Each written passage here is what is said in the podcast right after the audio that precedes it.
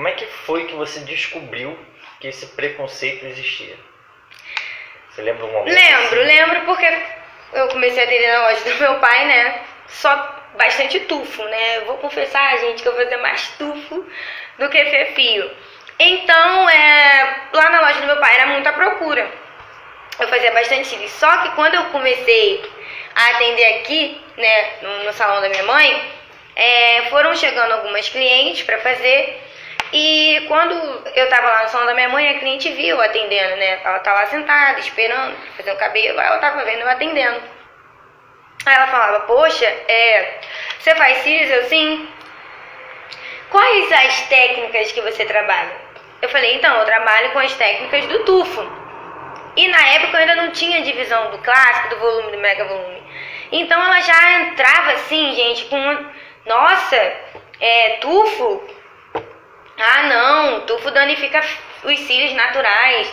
É, eu não quero fazer essa técnica, porque falaram isso, isso e isso. Eu vi uma postagem é, onde eu fiz, falaram que não era para colocar.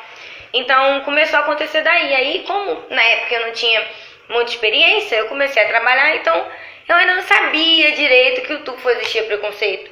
Foi daí que eu comecei a achar estranho. Falei, poxa, que estranho, né? Mas assim, eu sempre com experiência, né, gente? Com tudo na vida você tem que ter experiência. Eu comecei a fazer, fazer e quebrar essa, essas objeções das pessoas. Então, quando ela chegava no meu estúdio já condenando o tufo, o que, que eu fazia? Não, não é bem assim. O problema não é a técnica, é a maneira que é aplicada. Aqui eu trabalho com material de excelência, aqui eu tenho os fundamentos para uma extensão saudável. Então eu começava, sabe, a conversar com a minha cliente e realmente ela falava: Poxa, Bárbara, realmente.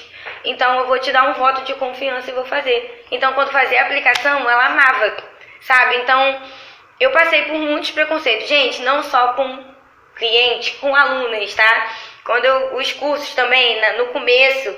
Só um adendo aqui, se você, se você não conseguisse explicar isso para ela, da, dos princípios básicos, de todo esse procedimento antes de aplicar os tubos, com certeza ela não seria uma cliente sua. Não, com não seria. Ia perder. Eu ia perder, gente, sim.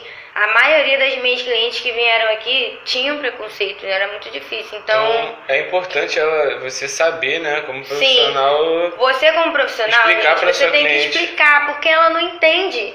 Quem é que estuda extensão de cílios? É a gente a cliente. Não, ela vem fazer. Então ela não tem base. Por que, que gera o preconceito? Porque ela vê uma postagem no Facebook, né, nos grupos, ela vê uma pessoa que teve uma experiência ruim falando mal, então ela não sabe lá do fundamento da extensão de E quando você então, explica dessa forma, traz uma autoridade, sim, uma credibilidade. então assim, o preconceito ali vai embora, sabe? Muito rápido, então ela dá um voto de confiança pra você. Então eu deixava claro mesmo, ó, o problema não é a técnica, você vai sair daqui com os seus cílios naturais perfeitos, você vai sair daqui com tudo intacto e realmente ela via que era isso.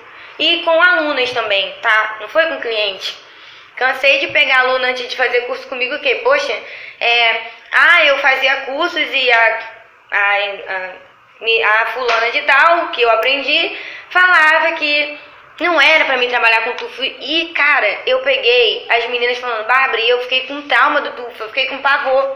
Porque e me passaram isso, sabe? Me passaram esse preconceito e, e eu comecei a ver os seus conteúdos e vi que não era o que falava. Então decidi né, entrar para a área da extensão e fazer um curso com você. Então, muito, muito grande o preconceito.